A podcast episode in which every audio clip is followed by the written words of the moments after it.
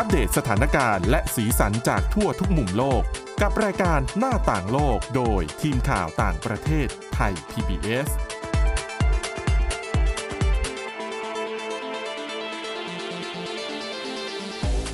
สวัสดีค่ะคุณผู้ฟังคุณผู้ชมต้อนรับเข้าสู่รายการหน้าต่างโลกนะคะกลับมาพบกันอีกครั้งค่ะในรูปแบบของวิดีโอพอดแคสต์ค่ะวันนี้นะคะมีเรื่องที่น่าสนใจมาให้ติดตามกันเช่นเคยแต่ก่อนอื่นนะคะวันนี้พบกับคุณทิพย์ตะวันธีรนัยพงษ์แล้วก็ดิฉันสวรักษ์จากวิวัฒนาคุณค่ะสวัสดีค่ะเกินก่อนเนาะเอาเรื่องของดิฉันก่อนนะเป็นเรื่องราวเกี่ยวกับผลกระทบจากเศรษฐกิจที่ซบเซาในประเทศจีนนะคะแล้วก็คนรุ่นใหม่คนในวัยทำงานเนี่ยตกงานกันเยอะเลยคือสถิติมันเยอะมากจนสำนักงานสถิติแห่งชาติของจีนเลิกประกาศตัวเลขคนว่างงานไปเลยนะคะแล้วก็ปรากฏว่าล่าสุดค่ะมันมีกระแสที่คนจีนรุ่นใหม่เนี่ยซื้อหวย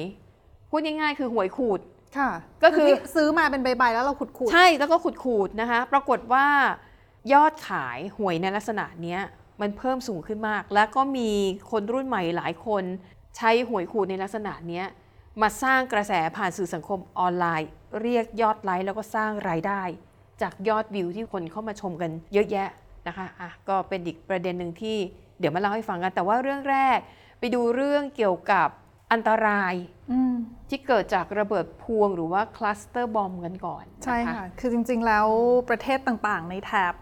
อาเซียนบ้านเราเนี่ยจริงๆปัญหาเนี้ยค่อนข้างที่จะ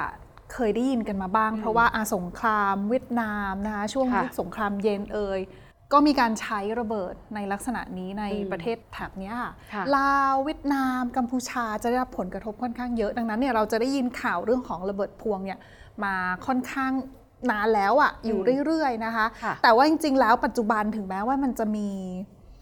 สนธิสัญญามีข้อห้ามเป็นกฎหมายระหว่างประเทศที่อาจจะให้ประเทศต่างๆเนี่ยไปลงนามเพื่อห้ามในการผลิตการใช้ระเบิดพวงที่มันอันตรายมากกับไม่ใช่แค่คนที่ได้พื้นที่ที่ถูกโจมตีณตอนนั้นแต่ว่าเวลาผ่านไปเป็น10ปีผลพวงของสงครามนั้นมันก็จะยังอยู่ระเบิดพวงคืออะไรเราอาจจะต้องให้ข้อมูลเบื้องต้นก่อนคือชื่อสื่อเลยนะคะระเบิดปกติแล้วเนี่ยเวลาเราทิ้งระเบิดไปเนี่ยก็คือระเบิดตุ้มเดียวแล้วจบถูกไหมคะยกเว้นระเบิดนิวเคลียร์ทิ้งลงไปแล้วก็จะมีผลพวงออกมาเรื่องของกัมมันตภาพรังสีเรื่องของอะไรแต่ระเบิดพวงเนี่ยก็คือเป็นระเบิดก้อนใหญ่ที่มีลูกเล็กๆอยู่ข้างในดังนั้นพอเราทิ้งตุ้มปั๊บเนี่ยแทนที่มันจะระเบิดตุ้มแล้วจบระเบิดพวงคือพอลงมาปั๊บไอ้เจ้าก้อนใหญ่ค่ะมันแตกออกมาเป็นลูกเล็กๆค่ะแล้วมันก็หล่นลงมาที่พื้นดังนั้นเนี่ยพื้นที่ในการโจมตีเนี่ยหนึ่งกินวงกว้างมากขึ้นเพราะว่ามันกระจายปัญหาสำคัญของระเบิดพวงคือระเบิดด้านคือจริงๆจะเรียกว่าระเบิดด้านไม่ได้เพราะจริงๆคือเป็นระเบิดที่ยังไม่ระเบิดดีกว่าดังนั้นเนี่ยมันจะเป็นลูกเล็กๆแล้วมันก็จะตกตามพื้นต่างๆที่เป็นเมืองหรือพื้นที่ที่รับความเสียหายจากสงครามนะคะแล้วไอ้เจ้าระเบิดลูกเล็กๆนั่นแหละที่อาจจะระเบิดขึ้นเมื่อไหร่ก็ไม่รู้ปัญหาที่จะเคยได้ยินกันมาบ่อยนะคะในพื้นที่ที่เคยเป็นพื้นที่สู้รบอันนี้ในหลายประเทศเลยนะอันนี้ฉันจะเคยไปกัมพูชาแล้วก็กัมพูชาเป็นอีกประเทศหนึ่งที่เจอปัญหานี้ปัญหาคือว่าไอ้ระเบิดพวงที่มันยังไม่ทำงานเนี่ยนะคะเป็นชาวบ้านเขาเข้าไปในที่นาหรือว่าเขาไปเก็บของป่าแล้วไปเหยียบเอาระเบิดพวงที่มันตกค้างอยู่คืออย่างกัมพูชาเนี่ยนะคะอยากบอกที่บอกเป็นอีกพื้นที่หนึ่งที่มีการใช้ระเบิดลักษณะนี้เยอะมากถ้าเป็นจังหวัดตามแนวชายแดนเนี่ยคุณเดินไปแล้วเห็นคนแบบคืออวัยวะไม่ครบแขนขาดขาขาดหรือตาบอดเป็นเรื่องปกติเพราะว่ามันเหมือนเป็นส่วนหนึ่งในชีวิตเขาคือเขาจะเดินไปแล้วเขาจะเหยียบระเบิดเมื่อไหร่ก็ได้คือมันมีทั้งกับระเบิดด้วยมีทั้งระเบิดที่เป็นระเบิดลูกเล็กๆที่มาจากระเบิดพวงด้วยนะคะที่เป็นอันตรายเยอะซึ่งไม่ใช่แค่กัมพูชาลาวหรือเวียดนามเท่านั้นคือปัญหาที่เจอเยอะเนี่ยคือซีเรียมีการใช้ค่อนข้างที่จะแพร่หลายนะคะแล้วในช่วงประมาณ 9-10 ปีที่ผ่านมาเนี่ยซีเรียคืออันดับหนึ่งครองแชมป์ใช่คือเป็นแชมป์ที่ไม่ดีนะคะเพราะว่ามีตัวเลขผู้เสียชีวิตจากระเบิดพวงเยอะที่สุดไม่ว่าจะเป็นการโจมตีที่เกิดขึ้นณขณะนั้นหรือว่าเป็นระเบิดที่ยังไม่ระเบิดแล้วเด็กๆหรืออะไรเก็บมาเล่นแล้วไม่รู้ก็เกิดการระเบิดขึ้นก็มีเหมือนกันนะคะแต่ว่าล่าสุดเนี่ยข้อมูลเป็นรายงานที่ทาง Cluster Munition Coalition นะคะซึ่งเขาเป็นเครือข่ายความร่วมมือ ต่อต้านระเบิดพวงก็คือเป็นกลุ่มเคลื่อนไหวนั่นแหละที่พยายามที่จะผลักดันในเรื่องของการห้ามใช้ระเบิดพวงในสงครามหรือว่าการสู้รบต่างๆคือเขาเนี่ยทุกปีเปิดเผยรายงานอยู่แล้วว่ามีการใช้เยอะแค่ไหนประเทศไหนผลิตประเทศไหนเสียชีวิตบาดเจ็บเยอะมากน้อยแค่ไหนอะไรอย่างเงี้ยค่ะล่าสุดมีการเปิดเผยข้อมูลของปี 2022 หลายคนน่าจะเดากันได้แล้วว่าซีเรียถูกแซงหน้านะคะ มีตัวเลขผู้เสียชีวิตแล้วก็ผู้บาดเจ็บเยอะที่สุดในโลกเนี่ยประเทศที่ครองแชมป์คือยูเครนก็เดาได้ไม่ยากนะก็มาจากผลพวงจากการทำสงครามยูเครนที่รัสเซียใช้กำลังบุกเข้าไปตั้งแต่เดือนกุมภาพันธ์ปีที่แล้วเรียกว่าโค้ชแชมป์เก่าอย่างซีเรียใช่คือเขาบอกว่าจริงๆแล้วมีการใช้ระเบิดพวงจากทั้งสองฝ่ายนะคะทั้งกองทัพรัสเซียเองแล้วก็กองทัพยูเครนด้วยแต่ว่าปริมาณการใช้เนี่ยของรัสเซียจะเยอะกว่าแล้วก็จริงๆแล้วเนี่ยที่ระเบิดพวงมันถูกหยิบขึ้นมาอยู่ในความสนใจของสื่อในช่วงหลายเดือนที่ผ่านมาเนี่ยมันเป็นเพราะว่าตั้งแต่เมื่อเดือนกรกฎาคมที่ผ่านมารัฐบาลอเมริกันประกาศว่าจะส่งระเบิดพวงให้กับยูเครนยิ่งไปกันใหญ่เลยเนาะคือถูกวิพากษ์วิจารณ์เยอะค่ะเขาบอกว่ามีหน่วยงานราชการรัฐบาลในมากกว่า20ประเทศทั่วโลกนะคะรวมถึงพันธมิตรของสหรัฐเองด้วยนะอย่างอังกฤษนะคะซึ่งก็เป็นประเทศที่รับรองตัวสนธิสัญญาตัวเป็นอนุสัญญามั้งคะที่ห้ามในการใช้ระเบิดพวงก็คือพันธมิตรของสหรัฐเองด้วยแหละที่ออกมาบอกว่าไม่สนับสนุนไอเดียนี้ถึงแม้ว่าสหรัฐเขาจะอ้างนะคะว่ามีการใช้ระเบิดพวงอยู่แล้วแล้วก็การที่สหรัฐอัดฉีดไปให้ส่งไปให้เนี่ยจะทำให้ช่วยทำให้สงครามเนี่ยมันคือช่วยสร้างแต้มต่อให้กับยูเครนเพราะว่าจริงๆแล้วเนี่ยอย่างที่ทราบกันดีว่ารัสเซียเป็นมหาอำนาจอยู่แล้วถ้าไม่ได้รับการอัดฉีดอาวุธจากประเทศอื่นๆเข้าไปช่วยเหลือเนี่ยอาจจะทำให้ไม่สามารถต้านทานยูเครนก็สู้ไม่ไหวก็ต้องได้พันธมิตรพวกนี้แหละนะคะแต่ทีนี้ปัญหาของระเบิดพวงคือหนึ่งใช้ตอนนั้นเสียชีวิตณตอนนั้นแต่ว่าไอ้ที่ตกค้างเนี่ยเราจะบอกว่าการเก็บกู้ไม่ง่ายนะคะการเก็บกู้เนี่ยใช้เงินมหาศาลแล้วก็กู้ยากด้วยนะใช่ค่ะคือเขาบอกว่าคืออย่างเอาตัวเลขของปี 2022 ก่อนว่าความสูญเสียไม่ว่าจะเป็นเสียชีวิตแล้วก็บาดเจ็บคือเขาจะนับรวมกันนะคะสำหรับรายงานฉบับนี้คือเขาจะไม่ได้แยกว่าตัวเลขนี้เสียชีวิตตัวเลขนี้เป็นบาดเจ็บเขานับเป็น casualty เป็นความสูญเสียทั้งเสียชีวิตและบาดเจ็บรวมกันใช่ประเทศที่ได้อันดับหนึ่งคือยูเครนค่ะอย่างที่บอกไป890คนนะคะซีเรีย84คนแล้วก็เมียนมา13คนนะคะติดอันดับโลกเป็นประเทศที่อันดับที่3แต่ซีเรียกับเมียนมานี่ตัวเลขน้อยกว่าที่ดิฉันเดาไว้นะเพราะยิ่งห่างจากแชมป์อันดับ1นี่โหเกือบ100เท่าจริงๆซีเรียเนี่ยตัวเลขเขาลดลงเพราะว่าการสู้รบในพื้นที่มันลดลงอะค่ะเรื่อง10กว่าปีแล้วเนาะใช่ค่ะแล้วเขาบอกว่าอย่างข้อมูลอันนี้เป็นข้อมูลปี 2022 ใช่ไหมคะเขาบอกว่านับดูปีที่แล้วเนี่ยมีการใช้ระเบิดพวงในซีเรียเนี่ยดูตัวเลขนะมีเพียงแค่ในช่วงเดือนพฤศจิกายนเท่านั้นเองอย่างน้อย1ครั้งดังนั้นเนี่ยตัวเลขเสียชีวิตของซีเรียเนี่ยจึงไม่ได้เยอะเหมือนกับปีก่อนๆนี้นะคะแล้วก็เมียนมาน่าสนใจมาก13คนเนี่ยเป็นตัวเลขผู้เสียชีวิตที่ไม่ใช่เกิดจากระเบิดที่เป็นระเบิดพวงที่ยังไม่ได้ระเบิดนะเป็นการโจมตีด้วยระเบิดเพลิงแล้วทำให้คนเสียชีวิตและบาดเจ็บรวม13คนเมื่อปีที่แล้วสาเหตุส่วนหนึ่งก็คือเหตุรุนแรงที่เกิดขึ้นในเมียนมานั่นแหละค่ะหลังการรัฐประหารก็เขาก็บอกว่าทางกองทัพเมียนมาเองรายงานฉบับนี้ระบุว่ากองทัพเมียนมาเองเนี่ยมีการผลิตแล้วก็ใช้ระเบิดพวงในการสู้รบในประเทศนะคะแล้วก็แน่นอนว่าในอนาคตหลังจากนี้อีกกี่ปีก็ไม่รู้นะคะว่าระเบิดที่มันยังไม่ได้ระเบิดเนี่ยจะส่งผลต่อเมียนมายังไงบ้างค่ะก็น่าเป็นห่วงทีเดียวค่ะเพราะว่าถึงแม้ว่าตัวเลขของการใช้เนี่ยมันจะลดลงแต่ว่าก็ยังคงมีสงครามที่เกิดขึ้นอยู่แล้วก็มันเลยทำให้คนเนี่ยกลับมาหันมามองระเบิดตัวนี้แล้วอาจจะเอาระเบิดตัวนี้มาใช้งานเพิ่มมากขึ้นก็เป็นอีกหนึ่งปัญหาที่น่ากังวลทีเดียวค่ะอ่ะนั่นก็เป็นเรื่องราวเกี่ยวกับสงครามในยูเครนนะคะจนถึงตอนนี้จริงๆก็19เดือนแล้วนะอีกแป๊บๆจะครบ2ปีนี้ยังไม่มีวี่แววเลยนะคะว่ามันจะยุติลงอย่างไรการเจรจาก็ดูจะไม่ค่อยคืบหน้าเลยนะคะค่ะอ่ะไปต่อที่อีกเรื่องนึงนะคะเป็นเรื่องปัญหาเศรษฐกิจในจีนอย่างที่ในรายการหน้าต่างโลกเนี่ยเราก็แบบนำเสนอมาโดยตลอดเนาะ แล้วก็จริงๆพอหลังพ้นโควิด -19 ไปแล้วเนี่ยหลายฝ่ายก็มองว่าเศรษฐกิจมันก็น่าจะฟื้นตัวแต่จีนเนี่ยยังไม่ฟื้นมากแล้วก็อย่างที่เกริ่นไปแล้วนะคะว่าปัญหาการว่างงานในจีนเนี่ยหนักพอสมควรโดยเฉพาะยิ่งคนในวัยแรงงานคนในวัยหนุ่มสาวคือปัญหาเนี่ยมันรุนแรงมากจนกระทั่งรัฐบาลจีนสำนักงานสถิติแห่งชาติเนี่ยประกาศเลยนะหลังจากที่เผยแพร่รายงานตัวเลขคนว่างงานไปสัก3 เดือนแล้วปรากฏว่ายิ่งประกาศตัวเลขมันก็ยิ่งแบบแย่ลงถึงจุดหนึ่งก็เลยบอกว่าเราไม่ประกาศตัวเลขคนว่างงานแล้วนะอันนี้เป็นเพราะว่าตัวเลขแย่อย่างเดียวเลยใช่นะคะก็เลยทำให้ชาวเน็ตในจีนเนี่ยประชดประชันว่าอ้าวถ้าไม่ต้องประกาศตัวเลขคนว่างงานเท่ากับก็ไม่ต้องมีแล้วมั้งสำนักงานสถิติอ่ะนะคะเอาเก็บข้อมูลอย่างอื่นยังมีอย่างอื่นให้ทำใช่ไหมทีนี้มันก็เลยมีเหตุการณ์หลายๆอย่างที่สะท้อนให้เห็นถึงวิกฤตปัญหาด้านเศรษฐกิจหนึ่งในนั้นเนี่ยก็คือปรากฏการณ์ที่คนจีนเนี่ยซื้อหวยขูดมากขึ้นดิฉันก็ไม่รู้นะว่าจริงๆศัพท์อย่างเป็นทางการมันคืออะไรมันเป็นอะไร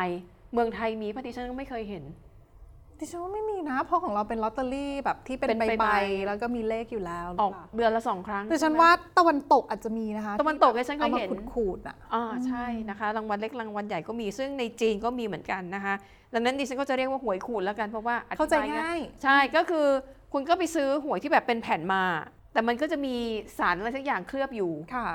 คุณซื้อมาแล้วคุณก็เอาเหรียญบาทเนี่ยขูดออกมาถ้ามันแบบมันตรงกับรางวัลเหมือนบัตรโทรศัพท์สมัยก่อนมั้ยใช่แต่ว่าคุณผู้ฟังบางท่านอาจจะไม่ทันแล้วมั้งเป็นบัตรโทรศัพท์ที่ซื้อมาแล้วเราก็ขูดแล้วก็บัตรเติมเงินใช่ไหมบัตรเติมเงินใช่ใช่เดี๋ยวนี้ไม่มีนะคะดิฉันไม่มีถ้าคุณผู้ฟังคุณผู้ชมท่านไหนนึกไม่ออกไปถามพ่อแม่นะคะรู้อายุเลยอ่ะก็คือไปดูสถิติกันก่อนนะคะหน่วยงานที่ดูแลเรื่องสถิติเนี่ยเขาบอกว่าครึ่ง6 เดือนแรกของปีนี้ยอดการขายหวยขูดที่ว่าเนี่ยนะคะสูงถึง 274,000 ล้านหยวนคุณเป็นเงินบาทก็ประมาณ 1,370,000 ล้านบาทคือเยอะจนไม่รู้จะใส่ตัวเลขยังไงเขาบอกเทียบกับปีก่อนๆมีเพิ่มขึ้นจากช่วงเวลาเดียวกันของปีที่แล้วมากกว่า 50% แน่นอนประโยชน์อย่างหนึ่งของการเล่นหวยก็คือมันทำให้เราได้ลุ้นมีความสุขค่ะนะคะมีความสุขตอนลุ้นแต่เพราะว่าตัวเลขไม่ใช่แล้วก็จะเริ่มถูกละใช่อย่างน้อยก็คือซื้อมาอาจจะถูกรางวัลนิดๆหน่อยๆแต่ว่ามันก็ทำให้ชุ่มชื่นหัวใจนะคะอย่างตัวดิฉันเองเนี่ยก็ซื้อเหมือนกันซื้อฉลากกินแบ่งของรัฐบาลเนี่ยแหละแล้วก็ถ้าสมมติเขาประกาศผลวันที่1วันที่16ใช่ไหม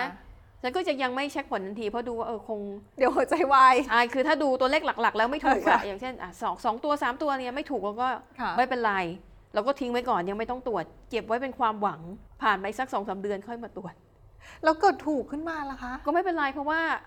ถ้าถูกรางวัลรู้สึกจะมีเวลา2 ปีคุณสามารถเอาไปขึ้นเงินได้นะคะแต่ว่าในระหว่างที่เรายังไม่ตรวจเนี่ยระวังหายความหวังอยู่เต็มเปี่ยมหัวใจว่ามันอาจจะถูกนะอาจจะถูกวันที่3ค่ะอาจจะวันที่2อะไรอย่างเงี้ยนะคะอันนั้นคือผลประโยชน์ที่ได้นะคะแต่ว่าตอนนี้ค่ะหนุ่มสาวชาวจีนรุ่นใหม่เขามีอีกวิธีนึงในการใช้ประโยชน์จากหวยขูดเหล่านี้นะคะนั่นก็คือการซื้อหวยขูดมาใช่ไหมแล้วก็มาตั้งกล้องไลฟ์ผ่านสื่อสังคมออนไลน์ของจีนแล้วก็มีเพื่อนนะขูดไปด้วยค่ะแล้วให้คนดูร่วมกันลุ้นไปด้วยว่าจะถูกหรือเปล่าแล้วเขาจะได้อะไรไหมคนไลฟ์ไม่ได้เอาหมายถึงคนที่เป็นเจ้าของใช่ค่ะจะได้ยอดวิวเพิ่มขึ้นก็เผื่อจะมีโฆษณาเข้าเผื่อจะมีรายได้ช่องทางอื่นใช่อาจจะมีขนมกรุบกรอบหรือว่าน้ำดื่มอะไรแบบขูดไปเหนื่อยนะคะพักดื่มน้ำอะไรอย่างเงี้ยฟังดูเหมือนไม่มีอะไรแต่คนดูเยอะมากแล้วก็ยอดคนติดตามก็เพิ่มขึ้นนะคะยกตัวอย่างคนหนึ่งคือคุณเฉินหญิงนะคะเธอเนี่ยซื้อลอตเตอรี่แต่ละครั้งเนี่ยไม่ใช่แต่ละครั้งสิน่าจะรวมๆกันเธอซื้อลอตเตอรี่หวยขูดแบบนี้เนี่ยนะคะมูลค่ารวมๆกันเนี่ย 490,000 บาทใช่คือในรายงานข่าวเขาไม่บอกว่าซื้อกี่ครั้งนะแต่ดิฉันเข้าใจว่าซื้อครั้งเดียว 490,000 นี่ไม่น่าจะไหวน่าจะทยอยซื้อแล้วมูลค่ามันรวมกันนะคะเขาบอกว่าเป้าหมายของคุณเฉินที่ซื้อหวยขูดมาเนี่ยโอเคถูกรางวัลมันก็เป็นเรื่องนึงแต่เป้าหมายหลักๆเนี่ยก็คือซื้อมาขูดผ่านการไลฟ์สดเพื่อเรียกยอดวิวให้คนเข้ามาดูแล้วคุณเฉินในอายุ28เท่านั้นเองนะคะเธอบอกว่าเหตุผลหนึ่งที่ซื้อมาเขาว่าเศรษฐกิจช่วงนี้มันแย่นะคะใครที่มีงานทำอยู่แล้วเนี่ยก็ยังถือว่าโอเคก็ยังดี คนที่ตกงานก็มีอีกเยอะแยะใช่ไหมคะคนจีนดังนั้นการซื้อหวยเนี่ยเหมือนกับเป็นกำลังใจอ่ะเป็นความหวังเล็กๆของคนในยุคปัจจุบันนะคะเธอก็เลยอ่ะใช้วิธีนี้แล้วปรากฏว่าตอนแรกเนี่ยเธอมียอดคนติดตามเนี่ยหลักไม่กี่ร้อยคนเท่านั้นแต่พอเธอใช้วิธีนี้เอาหวยขูดแล้วก็มาร่วมลุ้นไปกับคนดูเนี่ยตอนนี้นะคะในเวลาเพียง6เดือนเธอมีผู้ติดตามเพิ่มขึ้นเป็น 45,000 คนถือว่าไม่น้อยนะคือคนก็อาจจะแบบใช้เวลาว่างๆมาช่วยกันลุ้นนะคะเพราะมันก็สนุกดีเหมือนกันนะคะไปแบบไปดูคนอื่นขูดหวยอย่างเงี้ยเราจะได้ไม่ต้องเสียเงินเองลุ้นด้วยไงคนดูก็ไม่ได้ถูกด้วยนะแต่ไม่รู้ว่า 400,000 กว่าบาทนี่ถูกบ้างหรือเปล่านะเขาก็ไม่ได้บอกนะคะสำหรับคุณเฉินเนี่ยบอกว่าสำหรับเขาเนี่ยนะคะคิดว่า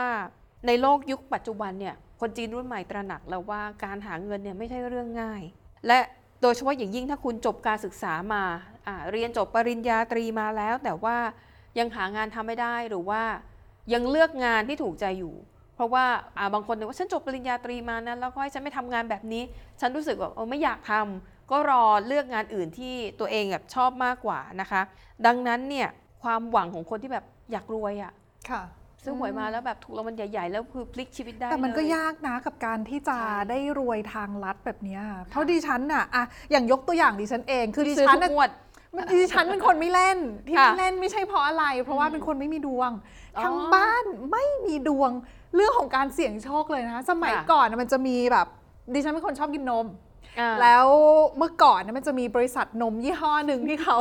คือต้องกินนมกล่องไงแล้วเขาก็จะมีเมื่อก่อนที่จะมีรายการแบบจับเชื่อส่งชิ้นส่วนไปชิงโชคคือให้เราตัดกล่องที่มีโลโก้ของเขาเขียนชื่อที่อยู่แล้วส่งไปแล้วมีจับฉลากกันอะไรอย่างเงี้ยค่ะ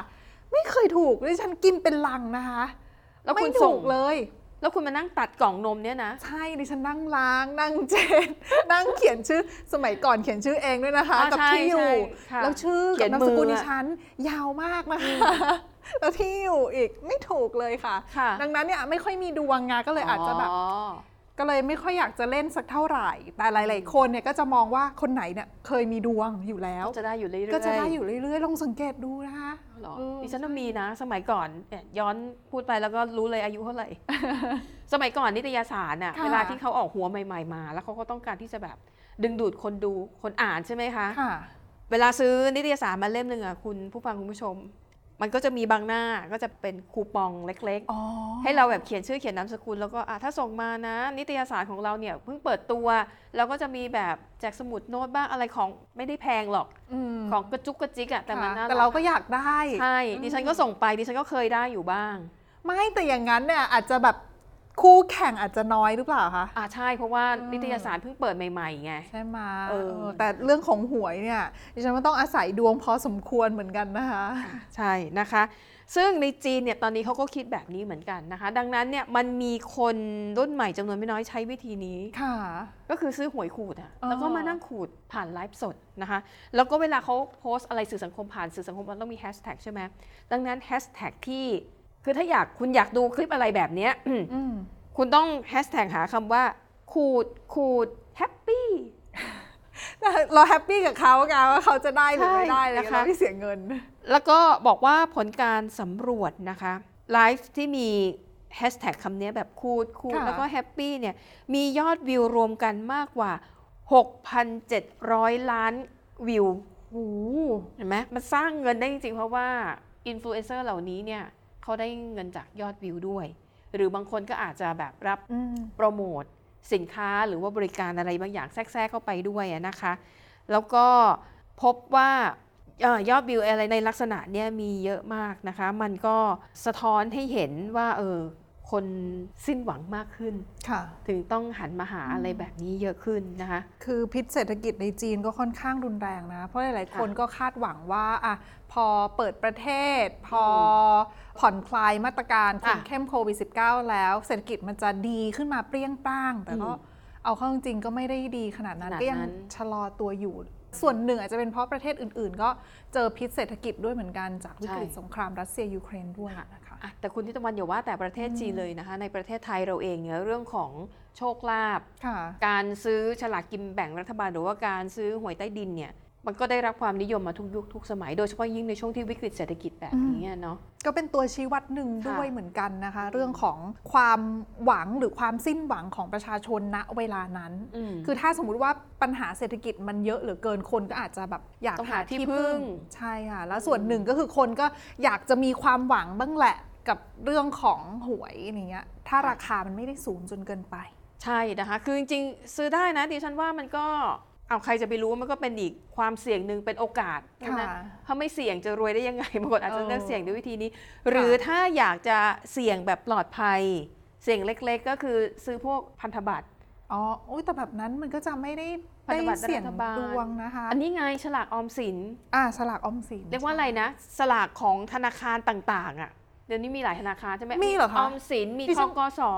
ดิฉันนึกว่ามีเฉพาะแค่ออมสินเท่านั้นไม่มีหลายธนาคารนะคะแล้วก็พอคุณซื้อเนี่ยรับประกันเงินต้นได้คืนแน่นอนแล้วก็อาจจะได้เสี่ยงดวงนิดๆหน่อยๆดิฉันก็ถูกบ้างครั้งละ20 บาท